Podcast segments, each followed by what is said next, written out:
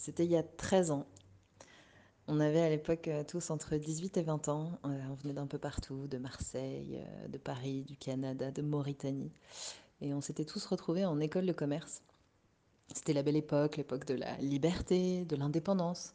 C'était aussi l'époque où on commençait à voyager par nous-mêmes et on découvrait le monde, ses merveilles, mais aussi ses injustices, ses inégalités, la pauvreté, des choses qui nous, qui nous ont tous beaucoup marqués.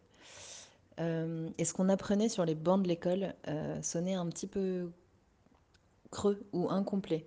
Ça manquait de sens, ça manquait d'impact. Euh, c'est à cette période-là où on a décidé avec Marianne d'aller au Népal tester un de ces voyages de solidarité pour être volontaire. Et on s'est retrouvé dans un parc national à faire du jardinage. Le parc national lui-même était fermé euh, aux locaux, ils devaient payer pour entrer. Et il y avait des animaux en cage. C'était pas du tout, du tout euh, le type de choses sur lesquelles on avait envie de s'engager. Donc on est parti et c'est quelques mois plus tard dans un salon euh, autour d'un apéro au Canada, à Montréal, que cette idée incroyable, folle est née. Pourquoi on ne créerait pas notre propre organisation? Pourquoi est-ce qu'on ne pourrait pas nous-mêmes décider d'agir, de se mobiliser pour réduire ces inégalités? Et c'est là où le nom de l'Association internationale de mobilisation pour l'égalité est né. Euh, C'était il y a 13 ans. Très rapidement après, on a créé la première mission euh, en Thaïlande. Euh, Marianne y était alors en Erasmus. Euh, il y avait une vague de migration de réfugiés birmans qui fuyaient la junte en Birmanie.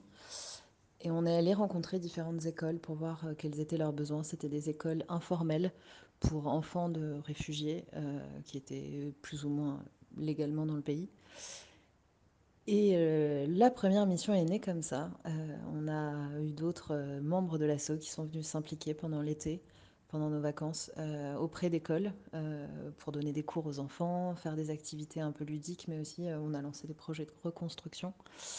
Euh, l'année d'après, c'était au Nicaragua qu'un projet est né euh, pour soutenir un groupe de femmes euh, dans la création de leurs agences ou en tout cas de leur organisation d'écotourisme communautaire.